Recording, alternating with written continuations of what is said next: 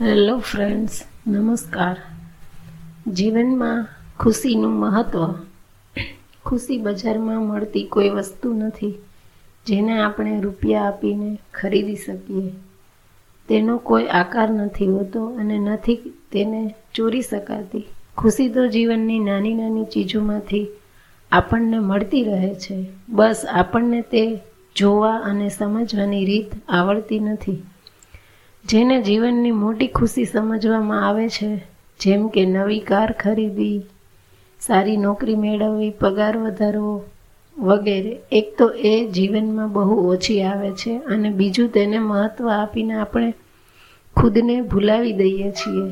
જ્યારે જીવનમાં આવતી નાની નાની ખુશીઓ જીવનનો આધાર હોય છે અને જીવનમાં દરરોજ આવતી હોય છે પરંતુ આપણે આપણા નકારાત્મક દ્રષ્ટિકોણને કારણે તેને જોઈ શકતા નથી અને નથી પૂરતું મહત્ત્વ આપતા. સામાન્ય રીતે આપણે નથી જાણતા ખુશી શું છે? ઢગલાબંધ રૂપિયા એસ આરામ હોવા છતાંય આજે લોકો ખુશી ખુશ નથી. જ્યારે કેટલાક લોકો એવા પણ છે જેની પાસે વધારે કંઈ હોતું નથી, તેમ છતાં તેઓ ખુશ રહે છે. ખુશી તો આપવાની ચીજ છે. તેને જેટલી વહેંચો એટલી જ એ વધે છે. એવો જ એક ઉપાય છે કે આપણે ખુદને પ્રેમ કરીએ, મનમાં આત્મવિશ્વાસ ઉત્પન્ન કરવાનો અને પોતાની ખુશીને વધારવાનો એક સારો ઉપાય એ પણ છે. આપણે વીતેલા ભૂતકાળમાં આપણે મેળવેલી સફળતાઓને યાદ કરીએ. ભૂતકાળમાં મળેલી સફળતાઓ અને સંઘર્ષોને યાદ કરવાથી મનમાં એ આત્મવિશ્વાસ આપોઆપ ઉત્પન્ન થાય છે કે આપણે આપણા ભવિષ્યમાં પણ ત્રણ પ્રકારના સારા કાર્યો કરી શકીએ છીએ.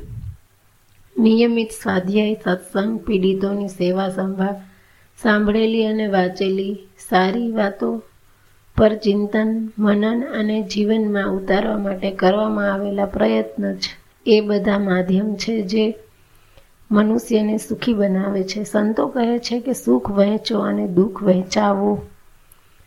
જીવનની ખુશીઓને વધારવાનો મૂળ મંત્ર છે. આપણા સુખ વહેંચવામાં જ આપણી ખુશી છુપાયેલી છે.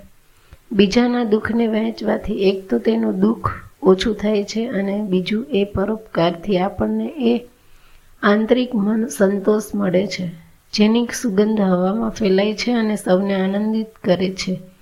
પરિવારમાં સુખ શાંતિનું મૂળ છે. સુખ, સુવ્યવસ્થા, આર્થિક સુનિયોજન તથા ઉપલબ્ધ સાધનોનો બુદ્ધિપૂર્વક સદુપયોગ. પ્યાર અને સહકારથી ભરેલો પરિવાર જ ધરતીનું સ્વર્ગ હોય છે. મનનો આનંદ સ્વાર્થપરાયણતાના ત્યાગથી જ આવે છે.